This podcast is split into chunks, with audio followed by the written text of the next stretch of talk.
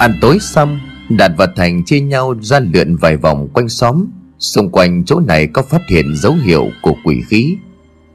Tuy rất ít và không rõ ràng như chắc chắn, Chứng tỏ nó đã có mặt tại nơi này. Để tránh có gì xảy đến không hay, Hai người rút ra hai đạo bùa dán luôn trên nóc cầm. Ở nơi khuất không thấy ai, Thế vậy sẽ ngắn được thứ đó trong phạm vi ngôi nhà. Đêm hôm đó mọi người không sao có thể chớp được. Một phần do lạ chỗ ngủ, Một phần do kế hoạch còn chưa đâu vào đâu. Mình khó ngủ quá, nó bước ra ngoài sân. Bên hiên nhà Nhung đang ngồi đó, Có lẽ chị cũng khó ngủ như vậy. Mình nhẹ nhàng ngồi xuống bên cạnh. Nhung vẫn im lặng, Dường như chị vẫn còn giận nó nhiều lắm. Bây giờ Minh muốn đưa tay lên vuốt mái tóc mềm mại của Nhung. Hay chỉ ít là ngồi sát lại thêm một chút, Nhưng có lẽ là không được. Cứ như vậy cả hai lặng im ngồi nhìn như vậy lên bầu trời đêm Với những ngôi sao sáng tỏ. Đột nhiên có một cơn gió mạnh thổi thúc tới ngang qua con hẻm nhỏ. Minh và Nhung giật mình giống như có gì đó vừa lướt qua vậy. Cảm thấy hơi rợn rợn, Hai người bèn quay trở lại bên trong đóng chặt cửa. Cũng nên đi ngủ để mai còn có sức mà hành động. Sáng sớm ngày hôm sau Ông chú đã dạy cho đàn gà ở ngoài vườn ăn. Thành và Đạt uể oải bước ra ngoài sân. Đêm qua không ngủ được bao nhiêu, Cộng thêm mấy vết khâu cứ như vậy âm mỉ, Cho nên cơ thể cứ mệt mệt sau đó. Ông chú đi từ ngoài vườn vào rồi nói, Mấy đứa dậy rồi hả? Dạ chú ra chợ mua một ít đồ ăn sáng, Cứ ở nhà đợi đi. Nhưng và Linh cũng đòi đi theo để phụ ông. Bây giờ ở nhà chỉ còn ba thằng đàn ông Lúc này Thành nói, Nếu một lát nữa giả mộ, Chắc chắn ban ngày sẽ không có biến gì đâu. Tuy nhiên để chuẩn bị cho chắc Thì chúng ta cũng nên làm điều này. Thành lấy trong túi ra ba cây cọc sắt nhỏ rồi nói, Nhân cơ hội mà ông chú không để ý, Đóng ba cây cọc này xuống ba góc, Tạo thành hình tam giác. Như vậy sẽ chấn được một phần sức mạnh của nó. Trong đầu của Minh bấy giờ lại có một sự thương cảm cho con quỷ nữ này. Cũng chỉ vì cuộc đời và số phận mà cô ta mới như vậy. Liệu có còn biện pháp nào ngoài đuổi cùng giết tận không? Một lát sau thì ba người kia đi chợ về. Nhung và Linh Phụ vào bếp làm bữa ăn sáng. Thành đi ra ngoài cầm xem xét lá bùa. Nó vẫn còn nguyên vẹn, Tuy nhiên lại bị ố vàng một góc nhỏ. Sao kỳ lạ quá vậy? Không lẽ đêm qua có gì tác động vào nó hay sao? Ăn uống xong thì ông chú liền nói, Bây giờ chú đưa mấy đứa ra thăm mộ con bé Nhi nhé. Cả nhóm hồi hộp giống như sắp đụng mặt một cái gì đó vậy. Con đường đất quanh co khúc khỉu Xung quanh là hai dạng cây um tùm rợp bóng. Nếu mùa hè đi qua chỗ này, Dạng cây che khuất cả mặt trời tạo nên bóng dâm trải dài một khoảng, Cho cảm giác mát mẻ, thư thái. Nhưng đêm về nơi đây Lại làm cho con người ta có một cảm giác bất an lo sợ. Càng vào sâu trong khu mồ mả thì càng vắng vẻ. Linh và Nhung cứ giật mình thon thót. Đến trước cổng nghĩa địa đầy cánh cửa sắt nặng nề, Nhóm người tiến vào bên trong. Vừa bước tới thì một giọng đột ngột vang lên, Làm cho cả nhóm bạn trẻ phải giật mình. Ông Phúc, Ông ra thăm con bé Nhi đó hả? Người đàn ông vừa lên tiếng có thân hình nhỏ thó gầy còm. Trên tay của ông ta cầm một cây chổi. Thì ra là bác ruột của nữ quỷ tên là Phúc. Ông Phúc liền quay sang đáp À vâng. À, Tôi dắt mấy đứa bạn của con Nhi Nó mới từ Sài Gòn xuống ra thăm mộ. Nhìn qua người đàn ông kia thì Thành đoán Có thể ông này là quản trang Hay là còn gọi là một người trông coi nghĩa địa. Và đúng là như vậy thật. Ở phía xa khu đất trống có một căn nhà cấp 4 nhỏ nhỏ. Là nơi người quản trang ở và trông coi nơi này. Người đàn ông nhìn nhóm bạn ông ta nói à trên sài gòn về hả? Vậy cũng tốt. Có khi mà con bé nó sẽ vui lắm đấy. Câu nói của ông ta khiến cho cả nhóm nổi da gà. Tiếp tục tiến sâu vào khu nghĩa địa, vừa đi ông phúc vừa nói, ông ấy từ nơi khác giặt về vùng này, thương tình chỉ có một mình không họ hàng thân thích không nơi nương tựa, sao mới cho một chân quản trang coi nghĩa địa? Để mấy bọn phá phách nó đỡ làm càn. Nhiều người đồn ông ta có khả năng có thể cảm nhận được phong linh của ma quỷ. Ông ta thường hay nói chuyện với người thân của những người nằm trong nghĩa địa. Cái hồi mà chú đưa tàng còn bé Nhi và ba má của nó ra đây, Ông ấy cũng hỏi thăm nhiều. Chưa có thắc mắc thì ông ta nói, Khi có một vong hồn mới nhập chỗ này Ông ta nên biết gì đó về họ Để ban đêm tiện nói chuyện. Nhiều người cũng không có để ý tới mấy lời của ông ta nói. Thế nhưng mà nhiều người lại cho rằng ông ta bị điên. Tới trước một ngôi mộ ông đặt một chiếc đĩa và một ít trái cây lên rồi nói Đây, con Nhi nó nằm ở đây Còn ba má nó thì nằm ở phía sau này. Nhìn di ảnh cô gái dễ thương hiền lành Không ai nghĩ cô ta vất vưởng nhân gian Đã hóa quỷ và đi hại người. Đạt liếc mắt nhìn Thành và Minh như để ra ám hiệu, Đã tới lúc hành động. Minh ngần ngại nó cầm cây cầm nhọn trong tay Mà suy nghĩ mông lung. Trong lúc mà ông Phúc còn đang mải nói về ngay ngôi mộ Của người ba và má đã mất, Thành và Đạt nhanh chóng cắm ngập cây cọc xuống nền đất. Có may là đất cỏ mềm cho nên cây cọc dễ dàng đâm xuống Khi tác dụng một lực vừa đủ. Nhìn sang Minh, nó liền vội giấu cọc vào trong túi Minh vợ gật đầu như làm đúng theo kế hoạch. Ông Phúc bấy giờ thở dài mà nói, Tội nghiệp con bé khi chết đi còn trẻ quá, Tương lai còn dài, Đúng là số phận. Linh và Nhung thấp nhang, Đó là từ tận đáy lòng dành cho cô gái bất thành Còn chuyện xảy ra về sau đó sẽ là số phận không thể tránh khỏi. Từ sâu trong lùm cây gai cỏ dại rậm rạp um tùm, có một đôi mắt đỏ ngầu đang nhìn rắn chặt vào nhóm người có thứ gì đó đang dõi theo nhất cử nhất động của họ. Thăm mộ xong thì ông phúc cùng với nhóm của minh ghé vào một căn nhà nhỏ, nơi mà người quản trang đang ở. Ông ta rót ra một ly nước chè rồi nói, tính ra đến nay thì con bé cũng đã mất 6 năm, Thế nhưng mà tôi chỉ gặp nó có đúng một lần. Nghe đến đó thì ông Phúc không khỏi ngạc nhiên cho lắm, Vì cái việc này người ở đây ai chả biết.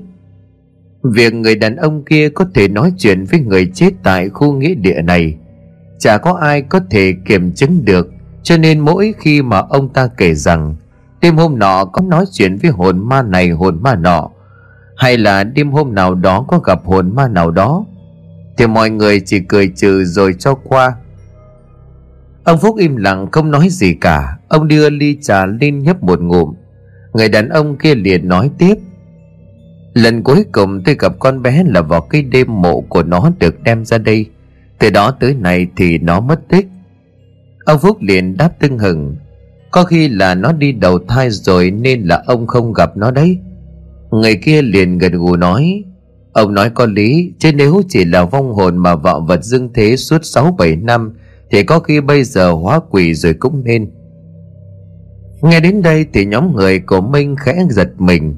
Ông Phúc có vẻ hơi khó chịu vì cái lão kia cứ ăn nói linh tinh Ông liền kêu cả nhóm đứng dậy rồi ra về Vừa đi ra khỏi nghĩa địa thì nhóm người gặp một vị sư cụ Dẫn theo một chú tiểu đang đi ngược lại Nhìn thấy vị sư thầy ông Phúc vội cung kính chắp tay chào Chào thầy, thầy đi đâu vậy?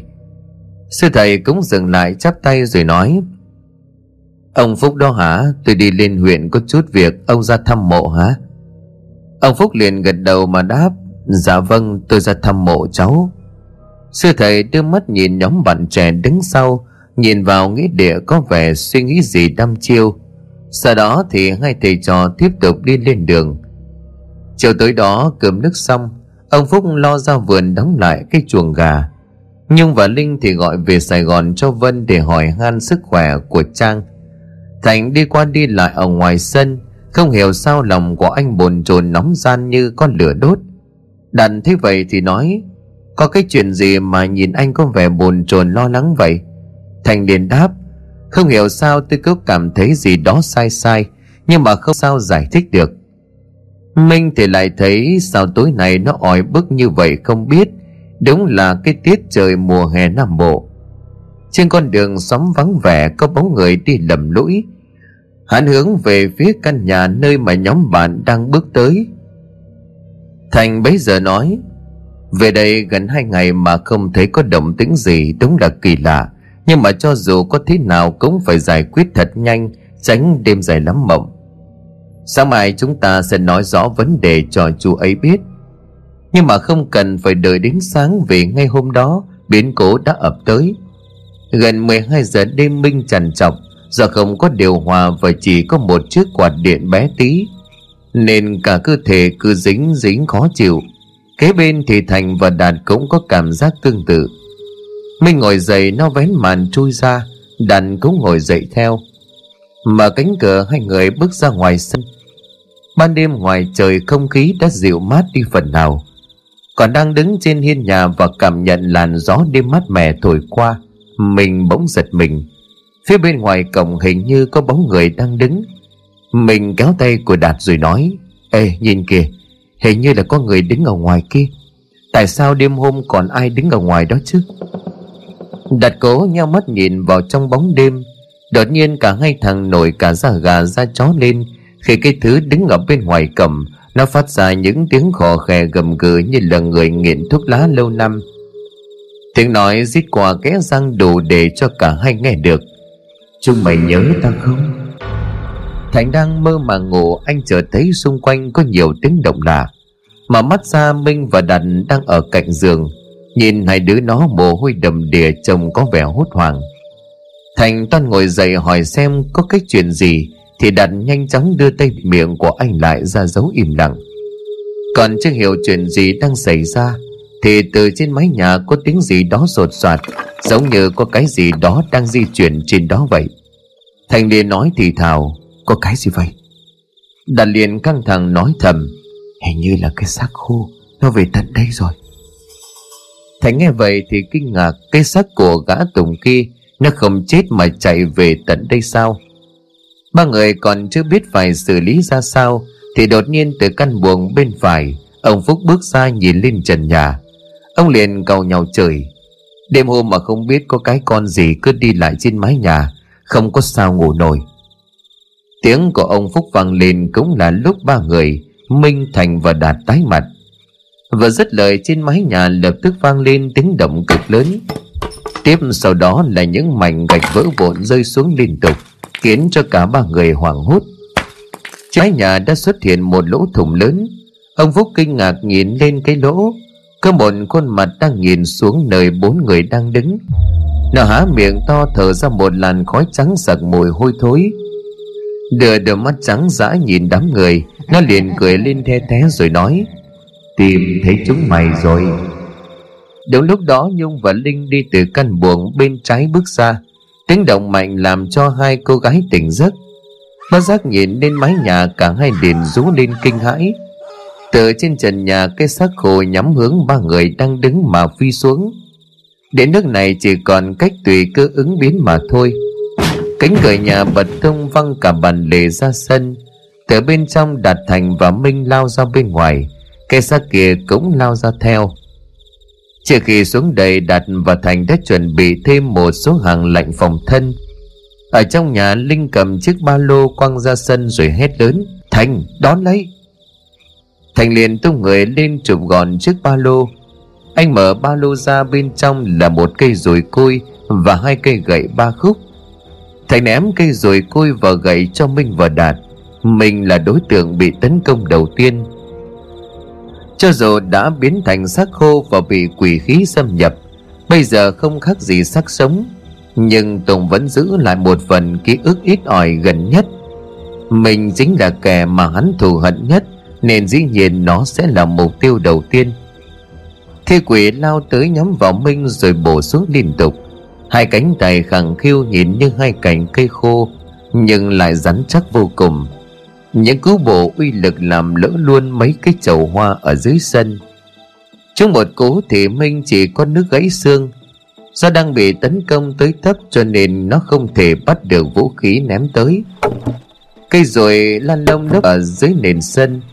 Đạt bắt được cây gậy ba khúc, Ngay lập tức Thành và Đạt, Nhảy vào để giải thoát cho Minh Ông Phúc kinh hãi nhìn ra ngoài sân, Miệng của ông há hốc không hiểu chuyện gì đang diễn ra. Sao tự nhiên lại có cái thằng nghiện nào phá mái nhà của ông, Rồi liền nhảy xuống tấn công đám trẻ này? Linh như biết điều đó, cô nói, Có tội gì con sẽ giải thích với chú sau Cả hai liền chưa kịp tương cứu Thì Minh đã ăn ngay một cú vả vào mặt. May mà nó ké kịp cho nên chỉ ăn một lực nhẹ. Tuy nhiên điều đó thôi Cũng đủ để cho nó xây sầm cả mặt mày. Mình ngã vần ra nền đất trắng vắng đầu óc, Có cảm giác như sái cả quay hàm vậy. Nếu ăn tròn đòn đó chắc đi luôn cả bộ hàm rồi. Thế mình ngã xuống nó lao tới, Toan xin cho minh một nhát kết liễu. Nhưng Thành đã có mặt. Anh ta lúc này liền hét lên, Quỷ dữ, Mau cút về phía đất đi. Thành liền vung cây gậy lên mà đập xuống một cú chí mạng, Chống giữa cái đầu, cái xác. Cú đập mạnh tới nỗi phát ra một tiếng kêu nghe điếng cả người. Cả cánh tay tê dại vì lực va chạm. Và kinh dị hơn, sọ của tên kia cũng bị méo hẳn đi, Xương sọ của hắn đã vỡ Ăn đòn mạnh thì nó quỷ luôn xuống đất.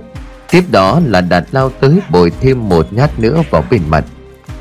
Bà bốn chiếc răng văng ra tung tóe trên sân. Nó liền ngã rúi rụi xuống. Nhưng ngay lập tức bỏ dậy thủ thế. Mười đầu ngón tay bám xuống nền gạch, Miệng méo sạch đi vì chúng đòn.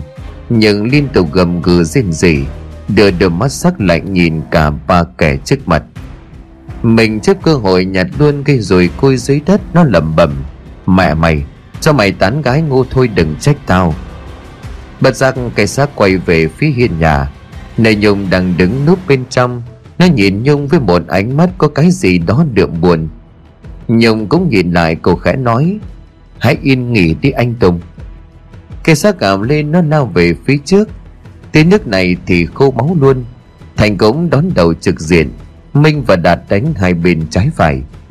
Mình vung rồi côi đập xuống miệng hét lớn. Trả lại mày đòn vừa nãy. Tiếng rồi côi đầm vào xương văng lên nghe lạnh cả người. Nó đã giơ tay lên đỡ cú đập. Thành luôn lách nhắm vào vết lõm trên sọ. Anh vung cây gậy ba khúc đập tới, Cho đến khi mà vết lõm chết ra, Lòi cả ốc ra ngoài. Cây giá gạo lên nó liền vung tay tứ tung. Ngay lập tức Thành dính đòn vào bên mạn sườn. Anh đau như chết đi sống lại, Lăn mấy vòng ở trên sân. Thành ôm sườn cố gắng nén cơn đau chảy cả nước mắt, Tim đập thình thình khó thở vô cùng, May mà không gãy xương. Nó nhắm vào Đạt, vung hai cánh tay xương sầu lên đập mạnh xuống, Đạt liền giơ gậy ra đỡ. Cứ đòn mạnh làm cong cả cây gậy sắt rắn chắc, Và dĩ nhiên Đạt cũng đau tận óc Khi phải chịu lực quá mạnh. Cô chống đỡ khiến cho Đạt chật luôn cả khớp tay. Cây xác tiếp tục nhảy tới hòng một đòn kết liễu luôn Đạt, Nhưng mình đã can thiệp kịp thời. Nó vung rồi côi đập liên tục tới tấp xuống kéo dài thời gian cho đạt chờ mình né tránh. Nhưng ra đòn nhiều khiến hai tay của minh tê dại, liên tục dùng sức khiến cho mình xuống sức nhanh chóng. Mồ hôi túa ra như tắm tim đập loạn xạ, thở dốc cây xác nhanh như là cắt vùng tay tóm lấy cổ của minh mà bóp mạnh, đè nó xuống đất. Minh liền kêu lên khẳng khặc, cổ của nó đã bị bóp mạnh bởi một lực ghi gớm. Miệng của nó liền há hốc ra, mắt trợn trắng dã mình vùng vẫy cây gậy đập loạn xạ. Một tay giữ cổ minh đè mạnh xuống đất, một tay giơ lên chuẩn bị tung ra một cú xiên chí mạng. Mình giấy đành đành vãi cả đái ra quần nó đang đứng giữa ranh giới mong manh. Ngay lúc mà ngàn cân treo sợi tóc thành sông tới, dùng hết sức bình sinh ôm chặt cây xác mà quăng mạnh. Cả anh và cây xác văng luôn sang một bên. Mình thoát chết trong găng tấc. Nó liền ho lên sặc sủa chảy cả rớt rãi đạt chỉ còn dùng được một tay. Cống hàng máu nhảy bồ tới cắm mạnh cây gậy xuống. Mũi gậy cắm xuyên qua vào hốc mắt theo đà đè luôn cái xác nằm xuống đất thành thấy vậy thì lao tới, tiếp tục vung gậy bằng cả hai tay, đập mạnh xuống chính giữa mặt khiến chiếc mũi nát bét. Đột nhiên, từ trong nhà, ông phúc cầm theo cây cuốc hùng hồ xông ra sân. Ông liền hét lên, Tránh ra mấy đứa. Ngay lập tức, cả ba thằng vội nhảy sang hai bên. Chiếc cuốc sắc bén theo đà bổ xuống. Chỉ nghe một tiếng chát chúa vang lên. Ngay lập tức, cái đầu đất lìa lăn lông lốc dưới nền đất. Chứng kiến cảnh hãi hùng đó, Nhung và Linh kinh hãi không dám nhìn. Đầu lìa khỏi xác nhưng một bên mắt lành lặn, Vẫn mở chừng chừng đảo qua đảo lại, Nhìn về phía nhóm người. Bên mắt còn lại, cây gậy ba khúc vẫn còn cắm ngập vào tận não. Nó vẫn kịp nói một câu, Hẹn chúng mày dưới địa ngục Còn kia sẽ không tha cho chúng mày đâu. Hai giờ sáng trong căn nhà thùng nóc, Sáu người ngồi quanh chiếc bàn gỗ cũ kỹ. Bây giờ ông Phúc mới nói, Rốt cuộc là có cái chuyện gì đang diễn ra ở đây vậy? Mấy đứa giải thích rõ xem nào. Đây cũng là cơ hội để nói ra mọi chuyện. Linh đại diện cho cả nhóm cô bắt đầu nói, Chuyện tôi có sắp nói nghe có vẻ mơ hồ, Nhưng mà qua sự việc vừa xong, Tin rằng chú sẽ tin. Ông Phúc liền gật đầu đáp, Được rồi, cứ nói đi xem nào. Linh liền kể lại toàn bộ sự việc tại xóm trọ xảy ra trong thời gian gần đây, Vì việc nhóm bạn phải đối mặt với vong quỷ vào cái đêm đó. Và hiện tại nhóm bạn về tề tận đây để mà kết thúc mọi chuyện. Nghe xong câu chuyện Đông Phúc bàng hoàng không muốn tin Đứa cháu ruột lại hóa thành một con quỷ ghê tởm như vậy. Nhưng sau sự việc vừa xảy ra khi nãy, Ông không muốn tin thì cũng phải tin. Cái xác khô nhìn như xác ướp đã tóm được người cho vào bao tải Mà giấu tạm ở sau vườn. Cái xác đó tuy đã lấy mạng mấy thanh niên này, Ông liền thở dài mà nói, Vậy bây giờ phải đào cốt nó lên sao? Có nhất thiết phải như vậy không? Thành liền thở dài gật đầu, Chỉ còn cách vậy thôi hả? Không còn phương án nào khác. Muốn diệt quỷ chỉ còn cách như thế. Tuy nhiên chỉ nghe qua lời kể Chưa chứng kiến việc vong quỷ hiện thân, Nên việc này vẫn mơ hồ với ông Phúc. Ông nói, Để từ từ tính xem thế nào đã, Không phải cứ muốn đào là đào đâu. Thành liền đáp Thế bây giờ vẫn chưa thấy dấu hiệu của sự hiện diện, nhưng mà tôi còn chắc chắn vong quỷ đã về đây Và đang làng vàng đâu đó thôi. Ông Phúc liền bối rối khó xử. Ông nói, Mà thôi được rồi, Đêm nay tạm thời là như vậy đã Bây giờ làm sao xử lý cái xác kia đấy? Đã liền đáp, Xác đang nhiễm quỷ khí, đầu đã lìa khỏi thân, Mà trời mọc sẽ tự phân hủy thôi. Ông Phúc liền nói tiếp, Giờ mấy đứa lo nghỉ ngơi đi, sáng mai rồi tính. Nhóm ba người Minh đi lau người, qua loa rồi lên giường nằm. Cả ba toàn thân đều đau nhức sau cuộc vật lộn khi nãy. Đã chật khớp tay, Sáng sớm mai anh ta sẽ phải ra chạm giá để nắn lại. Ông Phúc nhìn lên trần nhà mà lắc đầu ngao ngán. Ba giờ đêm bên ngoài cô nghĩa địa vắng lạnh, Người quản trang đang ngủ mơ màng. Đột nhiên ông cảm thấy toàn thân ớn lạnh, Từ đâu một luồng gió lạnh buốt sộc vào Khiến cho ông nổi cả da gà. Cơn gió lạnh thổi khiến cho ông trần tỉnh, Mồ hôi vã ra như tắm. Ông ta vừa mới gặp một cơn ác mộng cực kỳ đáng sợ. Nhìn chiếc đồng hồ treo trên tường đã 3 giờ đêm Tuy nhiên bên tai của ông vang lên tiếng gọi văng vẳng vọng lại từ đâu đó. Tiếng gọi như là xoáy cả vào tai, Nó đang gọi ông. Đêm hôm rồi còn ai gọi nữa chứ? Âm thanh ma mị cứ như vậy thôi thúc. Không lẽ có hồn ma bóng quế nào đang gọi mình sao? Ông tự hỏi. Với tay bật công tắc điện, bóng đèn vàng vọt ở ngoài sân bừng sáng soi rọi căn nhà. Người quản trang mò mẫm mở cửa bước ra ngoài đêm nay không trăng không sao, bầu trời tối đen như mực. Ông đưa đôi mắt nhìn vào trong màn đêm đen đặc phía bên trong khu nghĩa địa mà thì thầm. Ai đó, ai gọi tôi đó? Là oan hồn nào có chuyện gì vậy? Bất giác ông khẽ giật mình. Cái giọng nói này sao nó nghe quen lắm? Ông đã nghe ở đâu đó rồi. Giọng nói phát ra từ một trong những ngôi mộ ở ngoài kia. Còn mà đó đang cô nói gì với ông thì phải. Việc giao tiếp với những người nằm xuống ở đây bao năm qua Nó là cái gì đó bình thường. Mà sao đêm nay ông có cảm giác gai gai cuộc sống Một cảm giác bất an. Cầm chắc chiếc đèn pin ở trên tay ông run rẩy bước sâu vào bên trong khu nghĩa địa. Từ trước một ngôi mộ thì ông dừng lại Giọng nói kia đã biến mất. Ông ngơ ngác chiếu đèn pin xung quanh như là muốn tìm thứ gì đó. Bỗng một dòng cô gái nhỏ vang lên.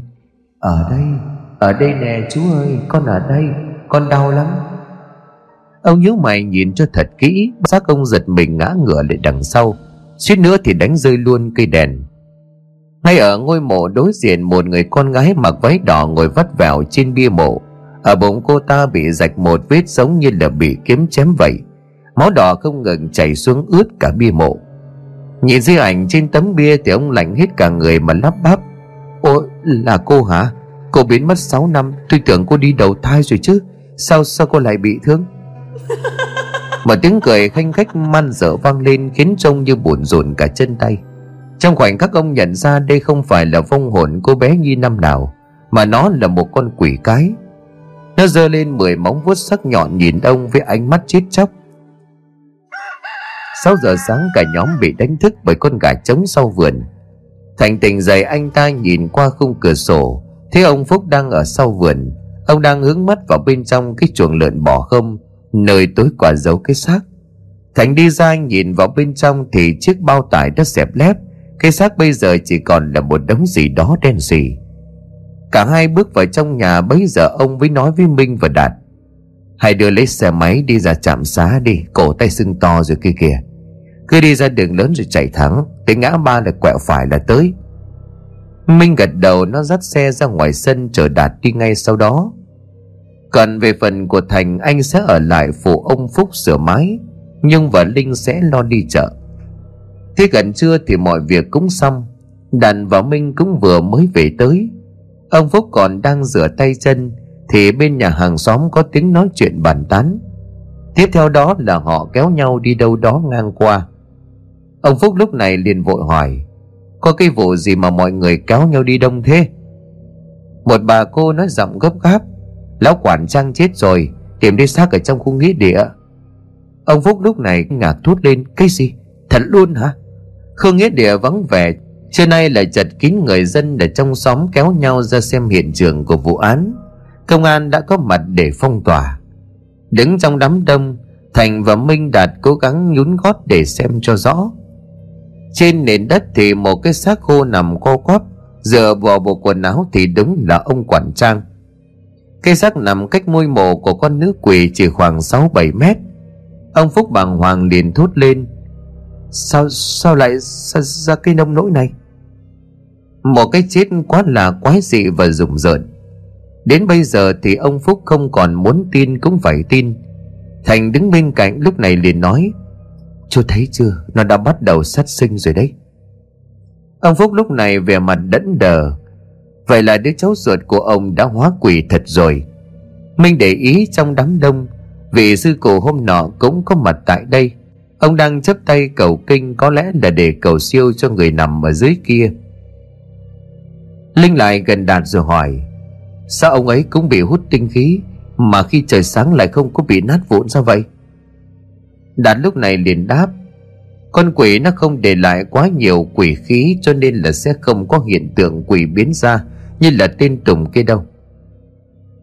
Vị sư cổ sau khi tụng kinh xong Thì rẽ đám đông mà rời đi. Ông Phúc thấy vậy thì vội vàng chạy với gọi theo. Thầy ơi thầy, tôi có việc muốn nói. Vị sư cổ dừng lại, Ông Phúc liền chạy tới. Nhà sư liền chắp tay nói, Không biết ông có việc gì? Ông Phúc liền mặt nặng chịu tâm trạng mà nói Thầy, thầy về nhà tôi có được không? Đứng đây nói chuyện e là không tiện. Rót ly trà đưa cho vị sư thầy Ông Phúc hai tay đan vào nhau Đưa ánh mắt nhìn ra khoảng sân trước nhà. Như đoán được điều gì đó Vị sư thầy bèn nói Có chuyện gì ông cứ nói đi Biết đâu có thể nhẹ được phần nào tâm trạng.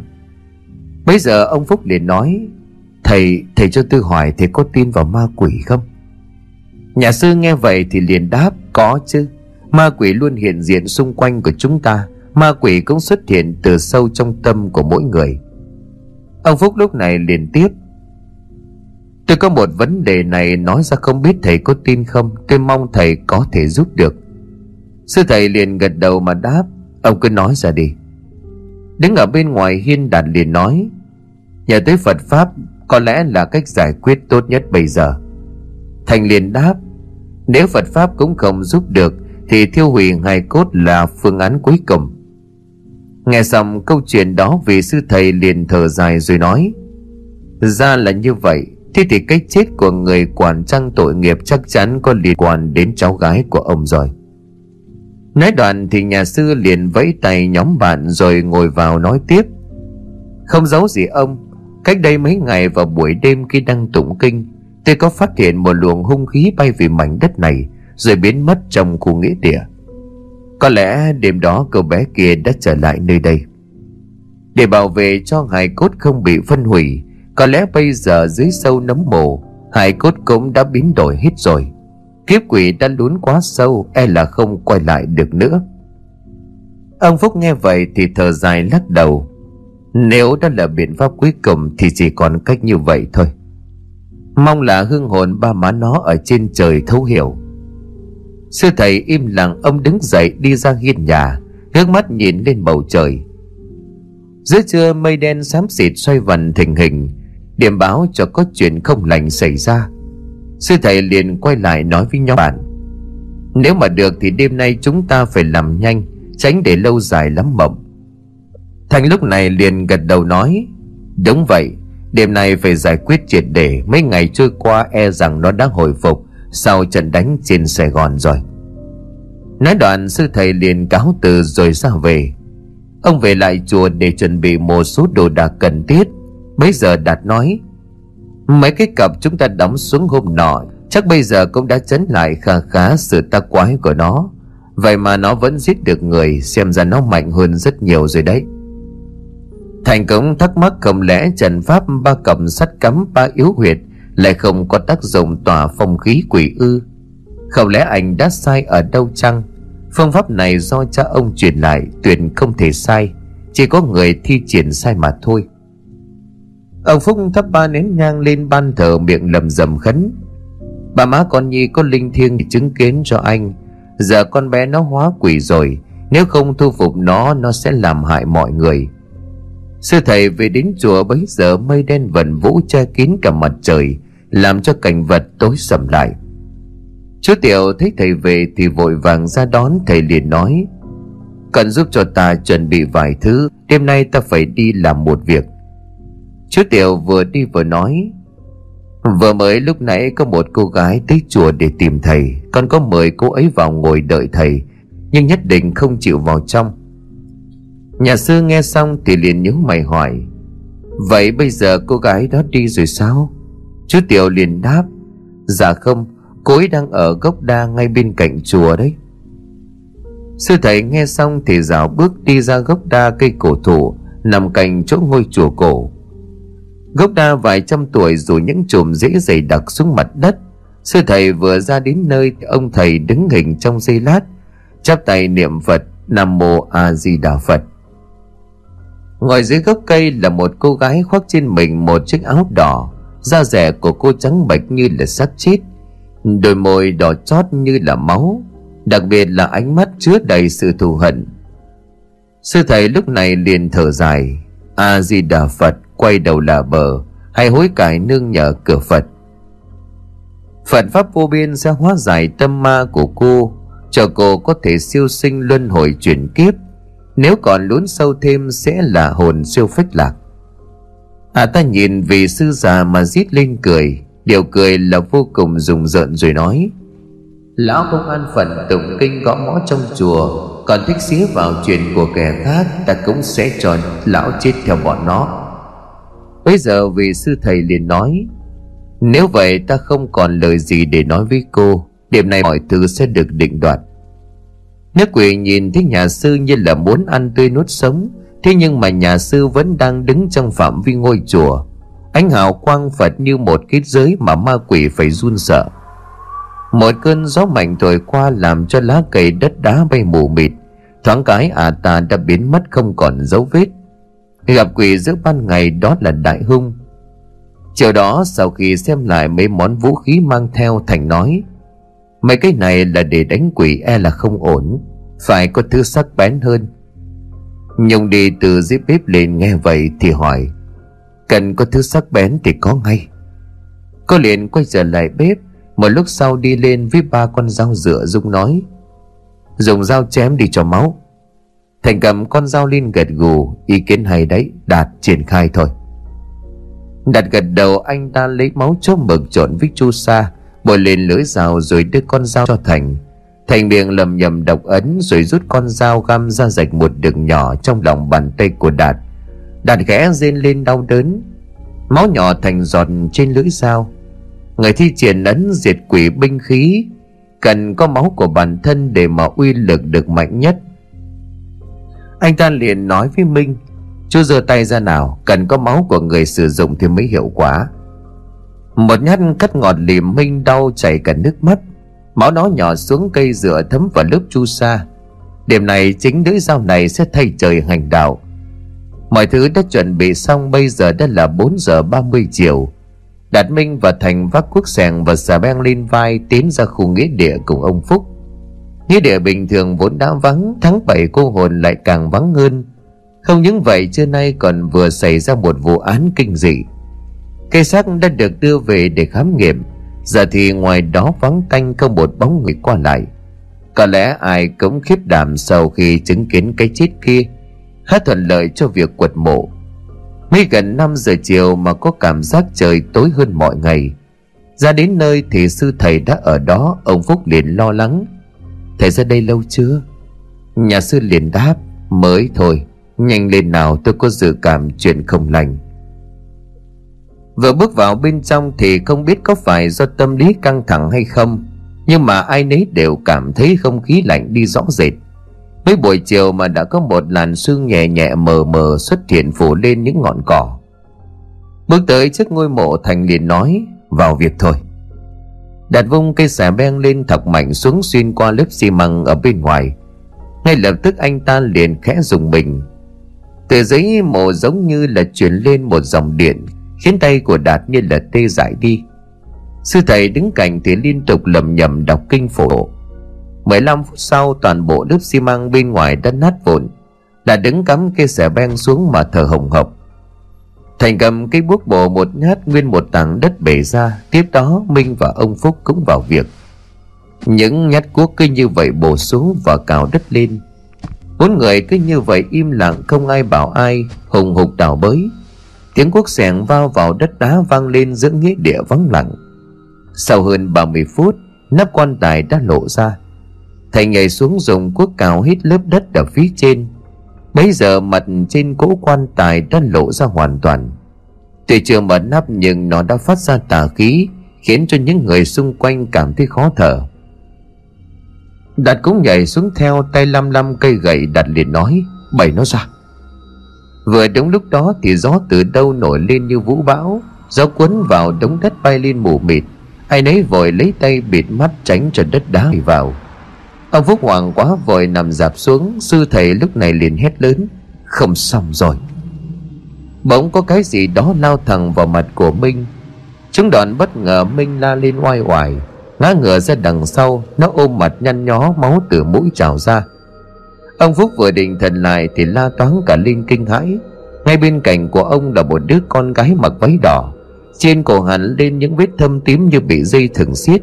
Máu từ cơ thể nhỏ tong tong xuống ướt cả nền đất. Khuôn mặt da rẻ của nó trắng bạch như xác chết. Ông Phúc lúc này liền lắp bắp Là là là con con Nhi có đúng không? Không nói gì à ta liền cầm cổ của ông xách lên như là một con mèo. Quăng một phát ông Phúc bay xa sáu bảy mét. Ông dây bịch xuống đất lăn mấy vòng, Toàn thân của ông đau đớn đê ẩm, Miệng không ngừng rên gì Thành và Đạt lao từ dưới mộ lên đạt liền trời, Mẹ mày chứ, Cuối cùng mày đã lộ diện rồi hả? Anh ta liền nhảy lên, Đồng thời rút con dao dựa quắt sau quần, Vung lên mà chém xuống một nhát. Con quỷ đưa tay lên đỡ, Dao chém vào cứ như chém trúng thép nguội, Khiến cho tay của Đạt run lên. Nhưng đột nhiên tay của nó bốc khói xèo xèo, Nó rụt tay lại một cách đau đớn. Một cú vả nhanh như là chớp ập tới trúng mặt của Đạt. Ăn tròn cú tát như búa bổ khiến cho Đạt ngã vật ra đất, choáng váng suýt nữa thì ngất đi. Nó lướt đi trên không tới trước mặt vị sư già đang ngồi im bất động mà rít lên. Lão sư cỏ, ta đã không muốn động tới rồi mà cũng không biết điều. Giờ thì hối hận cũng đã muộn sang bên kia thế giới mà gõ mỏ tiếp đi. Nó vung tay lên toan bổ xuống thì từ đằng sau thành lao tới. Trên tay của anh là một cây cuốc sắt thành nét lên. Bố mẹ không dậy, mày phải kính lão với người già hả? Tiếng cuốc bổ xuống và lên một cách chát chúa. Cú đập quá mạnh khiến cho cắn cuốc gãy đôi. Thành đáp đất trong nháy mắt, Rút thanh đoạn kiếm, Đây mới là đòn đánh thật. Lưỡi kiếm chém ngang một đường cơ bản Làm rách luôn cả lớp váy đỏ hiệu ở bên ngoài. Dĩ nhiên là nhát chém trúng ngay bụng của con quỷ. Nó liền lập tức xé lên, Lập tức từ vết chém rơi ra một cái bào thai. Bào thai vừa rơi xuống đất thì lập tức mọc ra bốn cái chân như là con nhện. Nhắm hướng Thành lao tới, Thành đâm thẳng mũi kiếm rồi nói, Giờ trò tà ma với tao hả? Không có được đâu. Thanh kiếm đâm xuyên qua cái thứ đỏ hòn bầy nhảy kia, Lập tức nó hóa thành một đống máu thịt đen hôi tanh tưởi. Nước quỷ biến mất ngay sau đó. Trời đã tối hẳn, Nghĩa trang không hề có điện. Bóng tối đã bao trùm nơi đây. Trong bóng tối ma quỷ là mạnh nhất. Nhưng thật tình cờ làm sao, Buổi chiều mây đen vẩn vũ như sắp có rông bão Nhưng khi mà trời vừa tối Thì mặt trăng lại xuất hiện sáng tỏ. Trăng tháng 7 âm lịch tối nay sáng một cách bất thường. Nó sáng tới nỗi ánh trăng bạc phủ xuống Có thể giúp con người ta nhìn rõ cảnh vật. Giữa không gian khu nghĩ địa rộng lớn, Tiếng kinh cầu niệm Phật vang lên dâm gian Nghe xa mà lại gần. Chỉ có một vị sư cụ niệm Mà nghe như có hàng vài chục người cùng niệm vậy. Tiếng kinh Phật khiến cho Thành cảm thấy thư thái lạ thường, Đàn và Minh cũng giảm cơn đau nhanh chóng. Hai thằng lùm cùng bỏ dậy, Năm năm con dao trong tay đặt liền trời. Mẹ nó chứ Ta khô máu với mày con quỷ cái. Nghe dứt câu thì đặt chạy tới chiếc túi. Bên trong là ba bốn chai thủy tinh có bịt dây vải trên đầu. Anh cầm một chai lên châm lửa đốt, Ngọn lửa bùng lên. Đạt cầm chai bom xăng tính quăng luôn xuống quan tài. Thành lúc này ngăn lại, anh nói, Khoan đã, Chưa mở nắp áo ăn sao mà đốt được, Không có cháy tới bộ cốt bên trong đâu.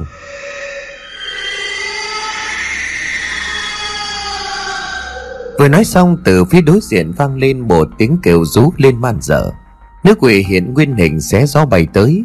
Ả à dơ mười đầu ngón tay sắc nhọn nhắm vào đạt mà phi tới. Thành phản xạ tức thì anh dùng được đẩy mạnh đặt sang một bên. Cả hai người liền ngã lăn ra đất Bom xăng văng khỏi tay của Đạt rơi xuống đất vỡ tan. Ngay lập tức lửa bùng lên thiêu rồi cả một khoảng đất. Nước quỷ bay tới vội né tránh đám lửa À đứng lơ lửng trên không. Để đôi mắt đỏ ngầu liếc nhìn nhà sư, Tiếng kinh cầu vang vọng dâm gian trong không trung, Khiến cho ả à khó chịu vô cùng. Xung quanh sư thầy như có một vầng hào quang mờ ảo. Ả à ta liền gào lên vang rồi Giờ thì có trời mới cứu được lão. Vừa dứt lời thì nữ quỷ lao tới nhà sư nhanh như cắt. Trong khoảnh khắc sinh tử, nhà sư giơ hai bàn tay về phía trước hô to Thiên thủ ấn Phật động sơn hà. Một cơn lốc mạnh kinh người từ ập tới Sới tung cả đất đá lên. Minh Đạt và Thành vội vàng nằm dạp xuống né tránh. Trên váy đỏ bị gió thổi rách thành từng mảnh để lộ ra những phần da thịt nhạy cảm trắng bạch. Trong cơn gió như mang sức mạnh ấn chú của nhà Phật, Luồng gió như là những lưỡi dao sắc bén lăng trì ma quỷ. Da thịt của nữ quỷ bị cắt bởi hàng trăm lưỡi dao vô hình. Nó giấy rùa gào rú trong không trung, Tà khí hóa thành khói đỏ bốc ra ngột ngột. Chiếc quan tài đột nhiên giật đùng đùng rồi bung cả nắp, Giống như bên trong có một lực đẩy vô hình bật lên. Cả bốn người, Minh Thành Đạt và ông Phúc chố mất kinh ngạc. Bộ hài cốt bên trong đã chuyển thành màu đen xì bốc khói hôi tanh. Hàm răng còn mọc hai chiếc răng nanh nhọn hoắt. Lần đầu tiên Minh và Đạt chứng kiến cảnh này. Thành lúc này nhăn nhó nói Đúng như dự đoán, nó đã bị biến rồi. Đạt đâu, anh em mình hành động thôi. Đạt chạy vội tới chiếc ba lô lấy ra bà chày rằng đưa cho Minh và Thành. Về phía nhà sư, ông đang đọc kinh ấn. Bộ kinh này mang những chú ngữ như phong tỏa năng lượng tà linh. Con quỷ bây giờ liên tục gào rú lên. Tiếng kêu của nó vang khắp một khoảng đất Mà có thể những hộ dân gần đó cũng nghe được. Ông Phúc nước mắt giản rủa Ông chạy lại gần vừa khóc vừa nói nhì con ơi nghe bác Dừng lại đi con. Á quỷ hai tay ôm mặt Đôi mắt của ả chợt chảy ra một dòng lệ đỏ như máu. Còn mặt ấy nhìn xoáy vào ông Phúc Muộn rồi Đã quá muộn rồi không quay lại được nữa. Ả ta liền run rẩy nói Bác, bác có thương con không? Ông Phúc liền nghẹn ngào đáp Bác còn mỗi đứa cháu Không thương thì thương ai? Đột ngột một luồng sát khí ập tới Làm cho ông Phúc gần như ngừng thở. Ông khủy chân quỳ dạp xuống đất. Bây giờ nữ quỷ rít lên quả kẽ răng, Nếu bác thương con Thì như vậy đi cùng với con đi. Dứt câu à ta nhắm hướng của ông Phúc đang quỷ phóng tới với tốc độ kinh người. Cả ba người kia không kịp phản ứng. Trong găng tức sư cụ liền tung ấn chú cuối cùng. Thiên thủ ấn hắc cấp phù đồ, Phật vấn giả lam. Như có một sức ép vô hình từ trên không trung giáng xuống. Khi mà bộ móng vuốt chỉ còn cách cổ của ông Phúc vài cm Nước quỷ bị bất thình lình bị đè chặt xuống đất. Lực ép mạnh đến nỗi hất văng của ông Phúc sang một bên. Cả một khoảng đất lún xuống in hình chữ vạn. Sư thầy chảy cả máu mũi máu mồm vì thi triển thuật ông hét lên Màu lên! Chỉ đợi có như vậy, ba chai xăng đang cháy ngột ngột lập tức được ném xuống trúng bộ hải cốt. Một ngọn lửa bốc cao ngột ngột bùng lên. Ngọn lửa có màu xanh ma quái. Từ trong ngọn lửa, một khuôn mặt quỷ ẩn hiện lên gào rú sợ người. Dưới mặt đất, vong quỷ cống bốc cháy dữ dội. Nó bay lên không trung giấy rụa một cách đau đớn, Như một ngọn lửa ma khổng lồ. Ở nhà lúc này, Nhung và Linh cũng cảm thấy phía xa hướng khu nghĩa địa đang phát sáng. Đó chính là một ánh sáng của ngọn lửa thiêu đốt ma quỷ. Trong lòng Nhung lo lắng bồn chồn không yên.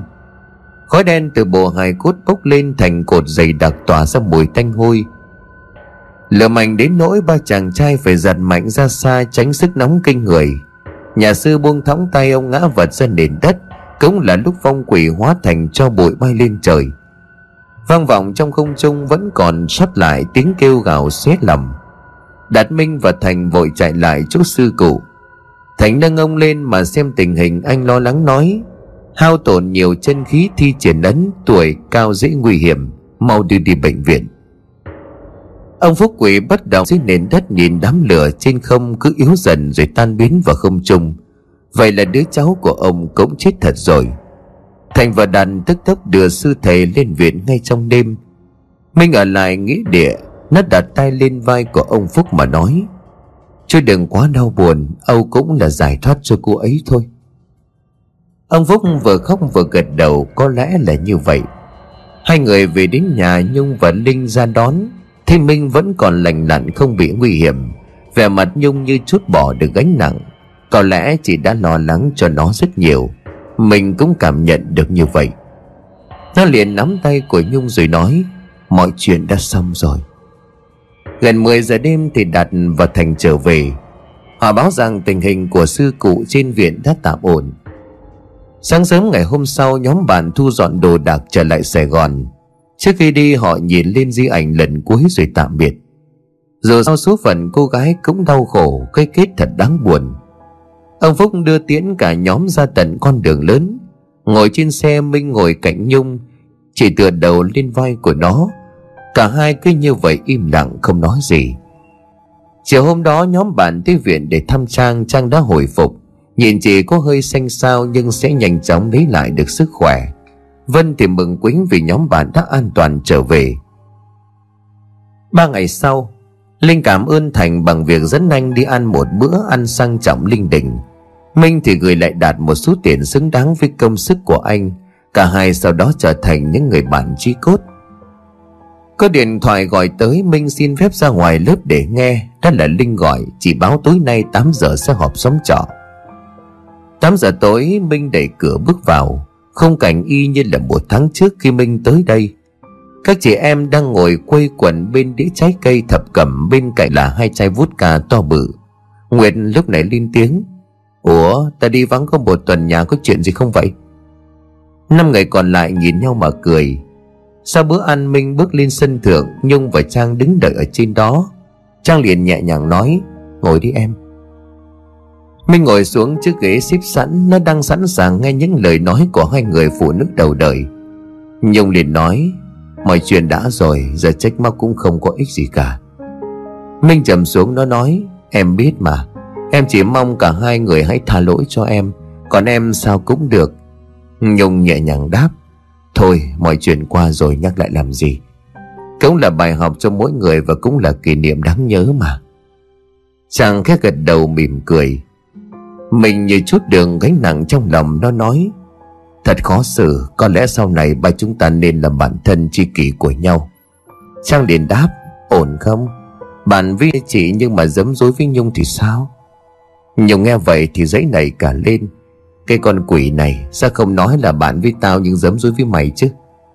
Minh liền cười phá lên rồi nói, Tất cả chúng ta sẽ không như vậy đâu, Đúng nghĩa bạn bè chị em tri kỷ luôn nhé. Em đã suy nghĩ và em nhận ra là không muốn mất hai người. Em muốn hai người mãi mãi bên em. Tình yêu không thể vững bền được Chỉ có tình bạn. Tình chị em và tình yêu nước biết trường tồn mãi mãi.